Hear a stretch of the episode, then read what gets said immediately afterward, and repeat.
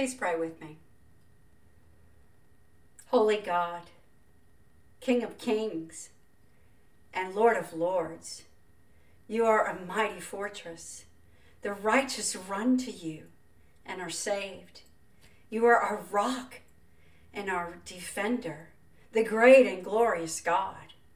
Thank you, Lord, for all the ways your power is revealed in this chapter of Esther. I pray, Father, that you would give us eyes to see and ears to hear all that you want to teach us as we walk through this chapter. Teach us, Holy Spirit, by illuminating your truth. Do that, Lord, by emptying me of me and filling me with your all sufficient grace and power. This I pray in the precious name of Jesus Christ, my Lord and Savior. Amen.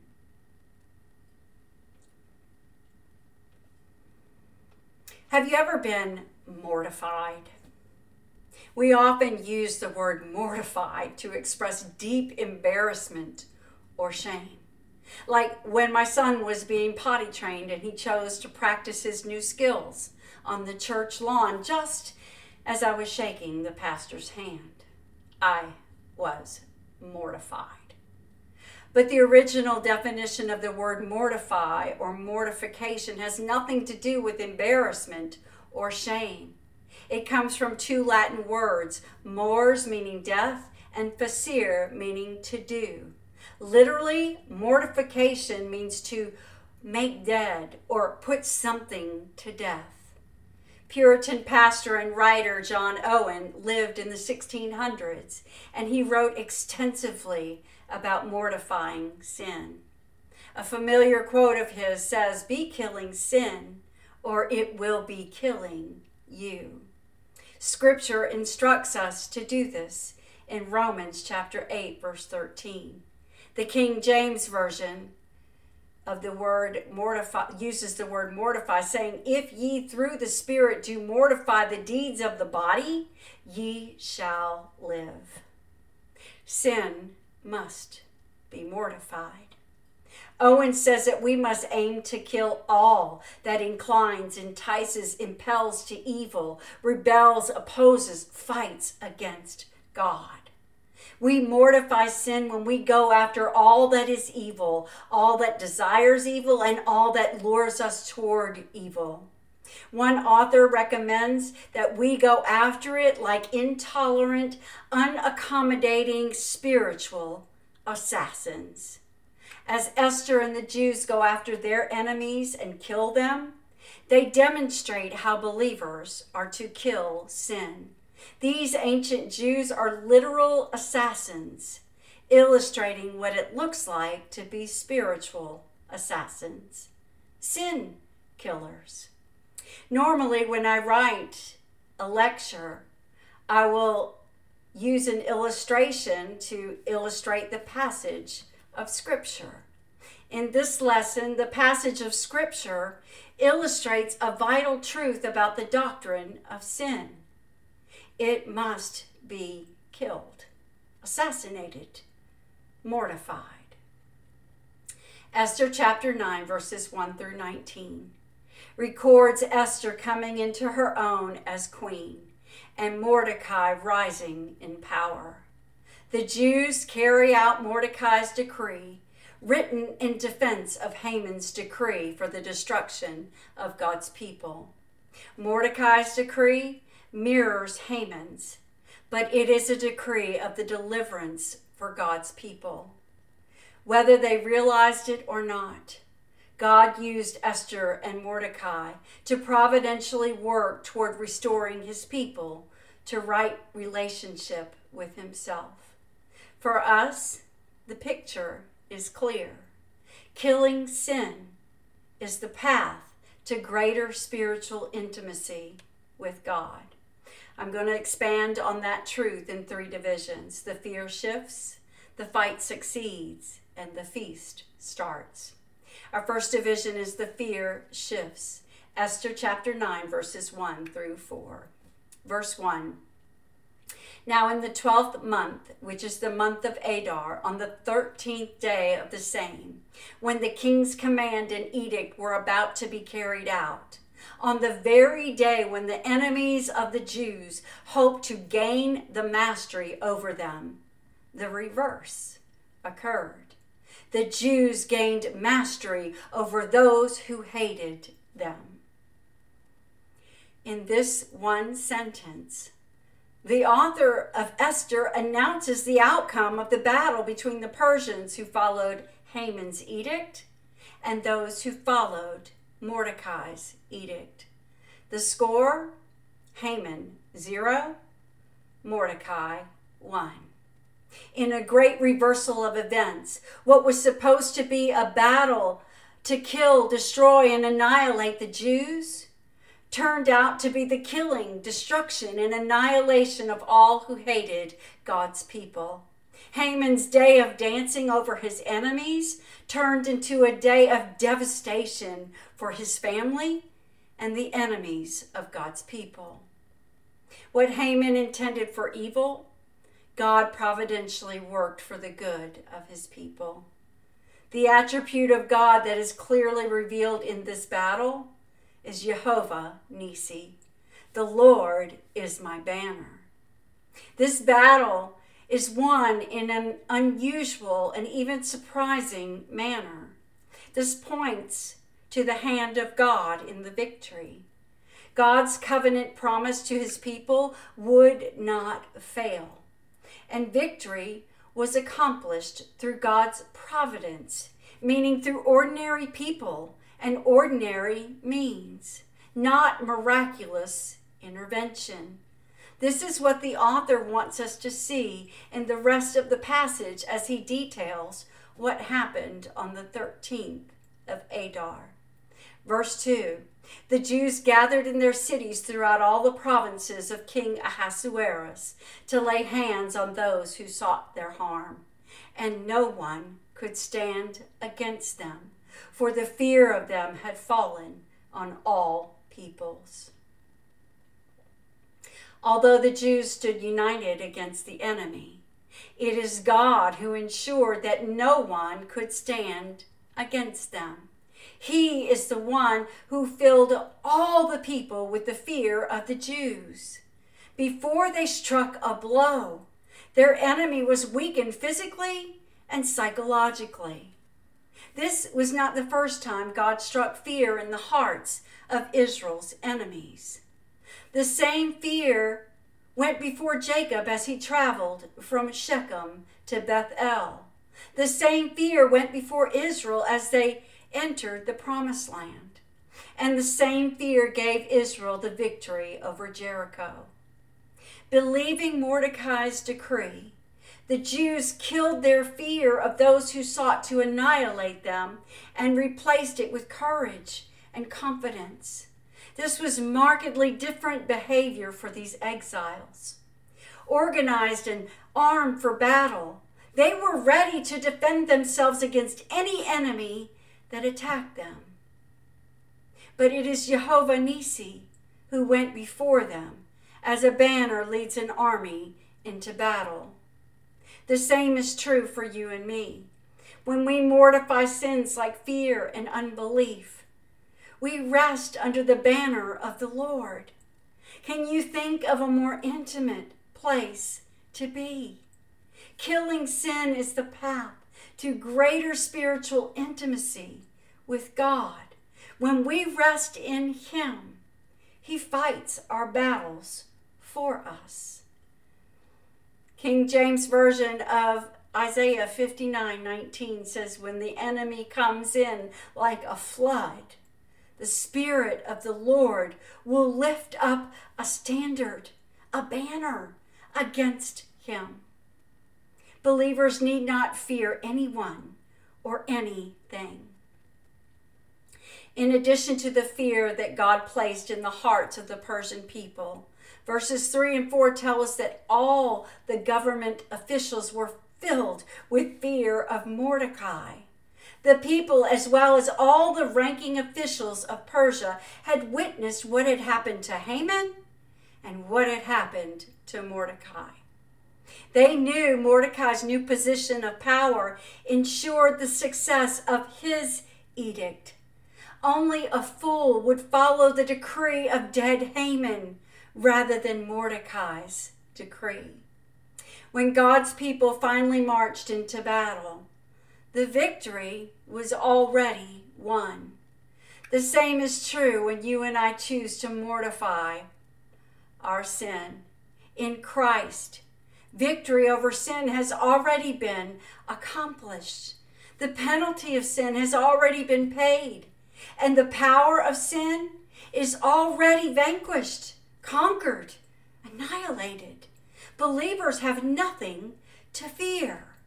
This gives us our first truth. Killing sin is the path to eliminating all fear. What fears still plague your heart? What difficult circumstances are shifting your trust in God to the troubles of this world? The fear that filled the Jews when Haman's decree was sent out overwhelmed them. Every Jew in the Persian kingdom was doomed. There was nothing they could do about it. They were hopeless and helpless. But God, God did not forget his people. They were his covenant people. If you belong to Jesus Christ by grace through faith, you belong to God's covenant people. You have nothing to fear. Yet some circumstances may cause you to forget who you are and whose you are. The sins of fear and unbelief rear their ugly heads as the devil's flaming arrows effectively hit their target with lies about the goodness and trustworthiness of God. Kill those sins, mortify them. God is good. God is trustworthy. Combat the lies with the truth of His Word. Killing sin is the path to eliminating all fear. And remember, even as you enter the fight against your sin, success is already yours. That's what we see in our second division, the fight succeeds. Esther chapter 9, verses 5 through 16. Now, three times in this passage, the author is careful to state that the Jews laid no hands on the plunder, even though Mordecai's decree or edict permitted them to do so. This is because, as we studied before, this is a holy war. Taking plunder was prohibited. Commentator Landon Dowden says for the Jews, this battle was about preservation, not economic advancement. As instruments of God's divine justice, their focus was on punishment, not plunder.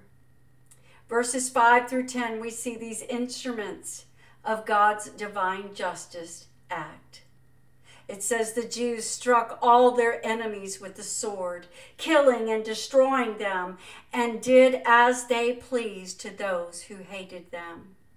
In Susa, the citadel itself, the Jews killed and destroyed 500 men, and also killed Parshandatha and Dalphon and Ashpatha and Poratha and Adalia and Aridatha and Parmashta and Arisai and Aridai and Vaizdatha, the ten sons of Haman, the son of Hamadatha, the enemy of the Jews. But they laid no hand on the plunder. On the battlefield of Susa the citadel, 510 men are killed. 500 unnamed enemies, plus the 10 sons of Haman. Commentator Iain Duguid notes that the author lists their names specifically because it's important for us to know that Haman had no seed left to carry on his unholy war against the seed of the Jews. Haman's ten sons, along with 500 men in Susa, were so blinded by hate that Haman's decree ended up being their path to death and it involved a lot of bloodshed by the hands of a people identified with God. This fact bothers many people, but it is helpful to remember three things. First, God is holy. He cannot and he will not let evil prevail. Second, God is a redeemer he could not and would not allow the line of Messiah, his appointed Redeemer, to be destroyed. And third, none of those who died in this battle were innocent. None. All were guilty sinners. This is a vivid picture of what we all deserve death for our sin and rebellion against God. Romans 6:23 teaches that the wages of sin is death. But the free gift of God is eternal life in Christ Jesus, our Lord. Apart from Jesus Christ, you and I are enemies of God, alienated from Him, hostile toward Him. Our only hope is in Jesus Christ. He is the sin killer we need. On the cross, he defeated sin forever, meaning all the sin of all mankind, past, present, and future, is defeated, annihilated, mortified. For those who did not attack God's people, Mordecai's decree was the path to life. The Jews did not attack those who did not attack them. This raises a couple of important questions of application. Whose decree are you following? Are you attacking your sin or God? Attack your sin, mortify it. Killing sin is the path to greater spiritual intimacy with God. Come, rest under Jehovah Nisi, the banner of the Lord over you. Rely on the power and conviction of the Holy Spirit. Sin is a powerful and persistent enemy. John Owen says, Do you mortify? Do you make it your daily work? Be always at it while you live. Cease not a day from this work. Be killing sin, or it will be killing you. In verses 11 through 14, King Ahasuerus receives a report from the battlefield and relays it to Esther, saying, In Susa the citadel, the Jews have killed and destroyed 500 men and also the ten sons of Haman. What then have they done in the rest of the king's provinces? upon hearing how many were killed in Susa alone. The king sees that victory is on the side of God's people, on the side of Esther. He is more impressed than he is intimidated. He offers to grant Esther another wish and another request. Esther asked for another day of battle in Susa to be added to Mordecai's decree and she also asked for the ten sons of Haman to receive dishonor as well as death. Did Esther's request sound harsh to you? Maybe a little bloodthirsty. Many people believe that this is where Esther earned her name, which means goddess of love and war in Persia, in Persian. However, we must remember that this is a holy war Holy wars must be carried out to completion. None of God's enemies can remain. Esther's request ensures the eradication of an enemy of God's people. She succeeds in the fight where, where her ancestor King Saul failed. His failure against Agag, king of the God cursed Amalekites, is reversed. God's enemies are destroyed. Today, sin is the enemy of God's people. God hates the sin that plagues his people because he knows that sin seeks to destroy them. God sent us, the ultimate sin killer, in Jesus Christ. His cross and empty tomb defeated sin, death, and the devil for all time. Esther's request to hang Haman's ten sons on the gallows again underscores that this is a holy war. You see, this was a normal practice in a holy war. When leaders were um, of defeated enemies were killed, their bodies were hung on trees, a sign of being under God's curse. This points to Jesus, who also hung on the tree we call the cross. He who knew no sin became sin for us. He laid down his crown to bear the curse, our curse, on the cross. Hallelujah. What a Savior. In contrast, verse 15 stands alone as a testament to the stupidity, arrogance, and foolishness of sin. It says the Jews who were in Susa gathered also on the 14th day of the month of Adar, and they killed 300 men in Susa. But they laid no hands on the plunder. Did you think about this?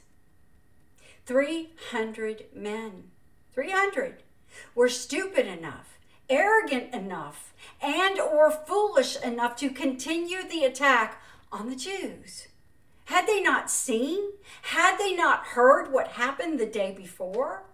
510 Persians in Susa alone were dead.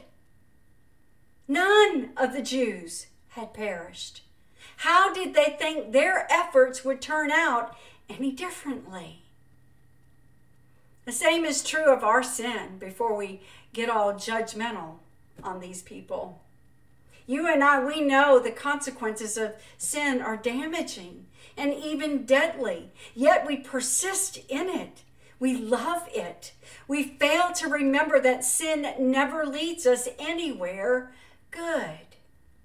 In fact, John Owen says that the lingering effect of unmortified sin will do two things it will weaken the soul and deprive it of its vigor, vigor and darken the soul and deprive it of its comfort and peace. This is what sin does when it reigns in us it weakens and darkens. Oh, we have great need to mortify sin. We cannot allow our sin to go unchecked, unmortified. It must be killed if we want God's strength, if we want God's comfort and His peace. Killing sin is the path to greater spiritual intimacy with Him. Verse 16 provides a final note on the battle. It says, Now the rest of the Jews who were in the king's provinces also gathered to defend their lives and got relief from their enemies and killed 75,000 of those who hated them. But they laid no hands on the plunder. In the rest of the vast Persian Empire, Mordecai's decree held only one day of battle was permitted, but it was enough. The Jews got relief from their enemies. They finished this holy war, but they exercise restraint. Their primary aim was the preservation as God's uh, their preservation as God's people, not plunder. For us, preservation as God's people translates into personal holiness. As we faithfully war against sin to mortify it, we do so to preserve our right standing before God as His children. Even believers whose sin is forgiven at the cross live under the power of sin. When we kill our sin, it honors God and it leads us to greater spiritual intimacy with Him. Personal holiness and intimacy with God is a believer's plunder, won by killing the sin that separates us from God. But we need the power of the Holy Spirit to win this holy war. When we rely on His power, we succeed in conquering sin. Just like the Jews in Esther's day, before we even engage in the holy war against sin, we are more than conquerors. This leads us to our second truth killing sin is the path to living as more than conquerors. How are you measuring your success in the fight against sin? In what ways are you mortifying your sin? John Owen writes, A man may easier see without eyes, speak without a tongue, than truly mortify one sin without the Spirit. The mortification of sin is the work of the Holy Spirit in a believer. Since Jesus Christ ascended to heaven to sit at God the Father's right hand, the Holy Spirit is the sin killer we need. He empowers us to conquer the power of sin in our lives by helping us put sinful deeds and habits to death. Old Puritans called this mortification, but they did not stop with killing sin. The opposite of mortification is vivification, bringing to life. Believers mortify sin uh, to bring godly deeds, and habits to life. Death is never the end game for a believer. Killing sin is the path to living as more than conquerors. This speaks of life, true, abundant, and eternal life that is ours in Christ. And when the battle is won, the feast starts. Our third division is the feast starts. Esther chapter 9, verses 17 through 19. Verses 17 and 18. This was on the 13th day of the month of Adar. And on the 14th day they rested and made a day made that a day of feasting and gladness. But the Jews who were in Susa gathered on the 13th day and on the 14th and rested on the 15th day, making that a day of feasting and gladness.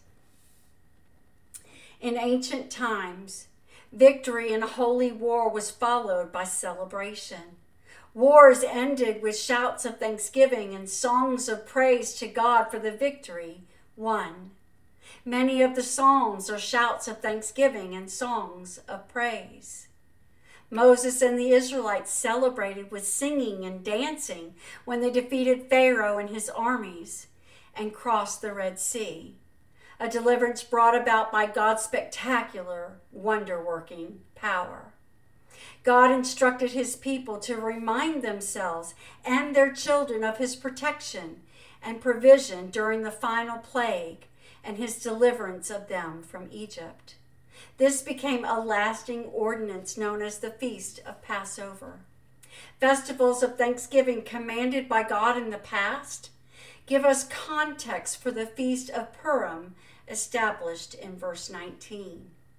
The Jews needed to remember how they had anticipated devastation and destruction. They needed to remember the emotional toll of waiting for their own demise.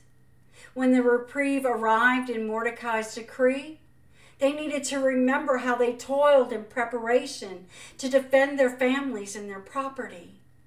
And finally, they needed to remember how they engaged in the short but intense battle and won the victory. Imagine the huge collective sigh of relief when not one Jew was lost. They needed to remember this. God's people had been delivered from the clutches of death once again. This was cause for celebration. Likewise, the Christian faith is a remembering faith and a celebrating faith. The penalty of our sin has been paid. The power of sin has been conquered. And our certain hope is that the presence of sin will one day be no more. Commentator Landon Dowden says that every Sunday we gather and celebrate Christ's victory, that he has granted us from sin and wrath. We celebrate life. We celebrate that one day all our enemies of the flesh, the world, and the devil would be put away forever.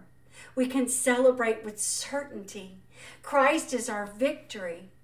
He has won our victory for us. Jesus emerged from the tomb victorious, and he ascended in glory to sit at the Father's right hand. You and I appropriate his victory over sin by grace through faith knowing that killing sin is the path to greater spiritual intimacy with God. It motivates us to regularly, even daily, mortify our sin. And it should cause us to regularly, even daily, celebrate our deliverance from sin. Our final truth is that killing sin is the path to celebrating our deliverance from sin. Are you a celebrating Christian? Or do you need to remember Christ's role in killing your sin?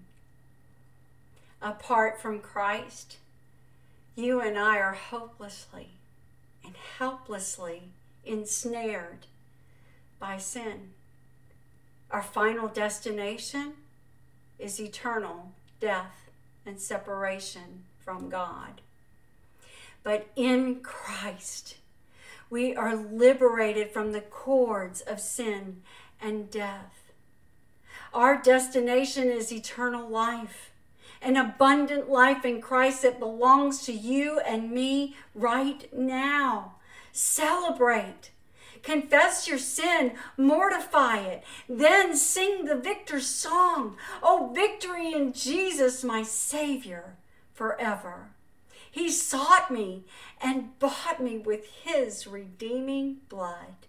He plunged me to victory beneath the cleansing flood.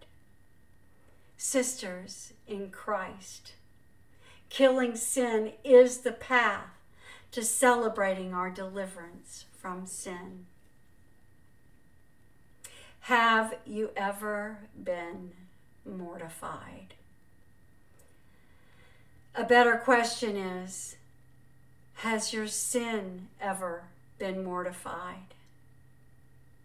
Sin is mortified when we examine our hearts, minds, and lives in light of the Word of God and under the conviction of the Holy Spirit. Then we work to put it to death. We must be killing sin. John Owen believed that the goal of the Christian life was knowing God intimately. For him, the goal of the gospel is to reveal the love of the Father who sent the Son as the Redeemer of his people who would be indwelt, provided with the gifts and united together by the Spirit. Owen's book, Communion with God, is among one of his most celebrated achievements. One writer calls it the exhalation of his devotion to the Father, Son, and Holy Spirit, and the discovery of the limitless love of God. This kind of devotion is ours when we be killing our sin. The discovery of God's limitless love is ours when we be killing sin. For Owen and for us, killing sin is a worthy endeavor. It is the path to greater spiritual intimacy with God. Is that your heart's desire? If it is, ask yourself Am I killing my sin, or is my sin killing me? Would you pray?